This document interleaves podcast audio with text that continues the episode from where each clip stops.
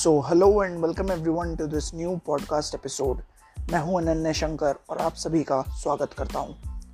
सो so, आज के इस नए पॉडकास्ट एपिसोड में हम बात करेंगे आर्टिस्ट्स के बारे में। तो इस पॉडकास्ट का नाम हम रखते हैं इट्स ऑल अबाउट आर्टिस्ट्स इसमें बात होंगी एनएसडी एक्टर्स की पॉडकास्टर्स की इंटरव्यूअर्स की। हम बात करेंगे कि एनएसडी एक्टर्स और उनके बीच क्या कॉमनैलिटीज़ हैं? क्या कॉमन ग्राउंड्स हैं जो उन्हें एक दूसरे से इतने अलग, लेकिन फिर भी सिमिलर बनाते हैं?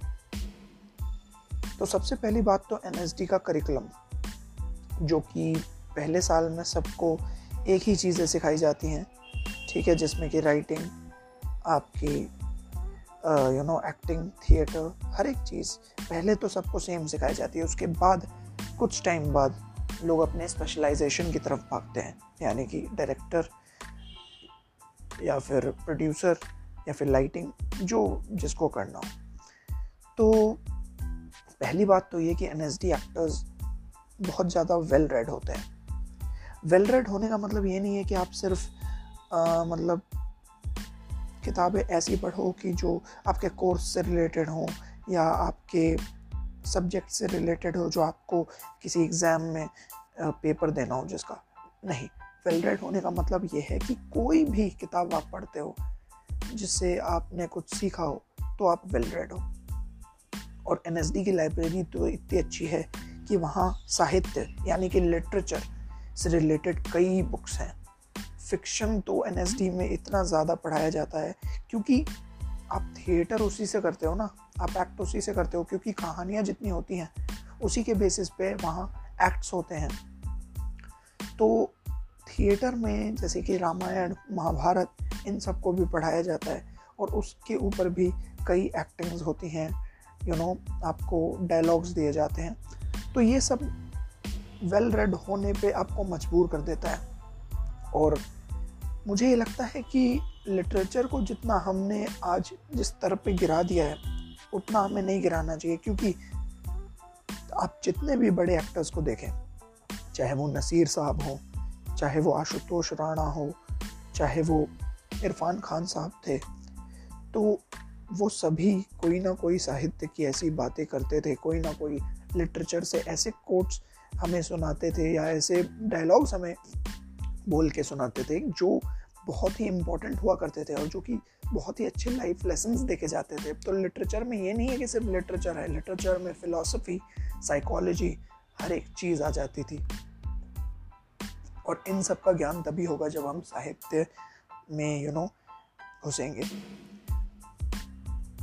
अभी मैं लल्लन टॉप पे एक शो देख रहा था, जिसमें राम गोपाल बजाज जी एन के डायरेक्टर फॉर्मर डायरेक्टर आए हुए थे। तो उन्होंने बताया कि हिंदी किसी साहित्यकार को कभी भारत रत्न नहीं मिला। तो ये मुझे लगता है कि ये बहुत ही एक बड़ी बात कही उन्होंने, क्योंकि साहित्य को हम बहुत कम आंक रहे हैं, जबकि उसका स्तर बहुत ऊँचा है। ठीक है?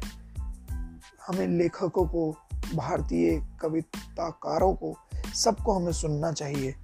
जिन्होंने रचनाएँ की हैं, कई चीज़ों की, सबकी हमें जो लिखी हुई चीज़ें उन्हें देखना चाहिए। क्योंकि उसी से यू नो हमारे कल्चर का एक अच्छा रूप हमें पता चलता है और हम समाज में और एक अच्छे स्तर पे आते हैं। तो ये तो हो गई कुछ बातें। दूसरी चीज़ ये है कि सारे एनएसडी एक्टर्स बहुत ज़्यादा हार्डवर्किंग बहुत ज़्यादा पंक्चुअल होते थे और अपने काम के लिए एकदम यू नो हंड्रेड परसेंट देते थे। किसी को भी ले लीजिए ओमपुरी साहब को ले लीजिए नवाजुद्दीन सिद्दीकी को ले लीजिए पंकज त्रिपाठी को ले लीजिए मनोज वाजपेयी को ले लीजिए सब अपने काम में एकदम परफेक्शन डालना की कोशिश करते हैं पूरे तरीके से। तो ये है एनएसडी की कॉमनैलिटी एन का ये फ़ायदा है कि भाई वहाँ पे अलग अलग कल्चर से अलग अलग स्टेट से इंडिया के बच्चे सिलेक्ट होते हैं। तो एक यू you नो know, एक डाइवर्सिटी भी होती है वहाँ। लोग एक दूसरे से सीखते हैं। और सीखने का दौर कभी एनएसडी में ख़त्म होता ही नहीं। गुरु शिष्य से सीखता है, शिष्य गुरु से सीखता है। तो ये एनएसडी की एक बहुत ही अच्छी बात हो गई। तो ये कुछ कॉमनैलिटीज़ थी, जिसके बारे में आज मैं इस पॉडकास्ट में डिस्कस करने वाला था। आई होप कि ये आपको पसंद आया होगा। और अगर आपको पसंद आया हो तो इसे ज़्यादा से ज़्यादा शेयर करें।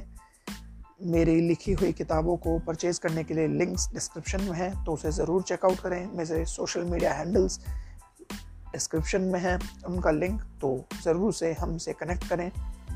तब तक के लिए मैं आपको सेकंड इस पॉडकास्ट एपिसोड में मिलता हूँ। इसी पॉडकास्ट एपिसोड के सेकंड पार्ट में, जिसमें हम पॉडकास्टर्स और इंटरव्यूअर्स की बात करेंगे, कि बहुत समय पहले से ऐसा होता आ रहा है। ठीक है? तो make sure you out all the earlier podcast episodes. I'll see you next time. Till then, bye bye. See ya.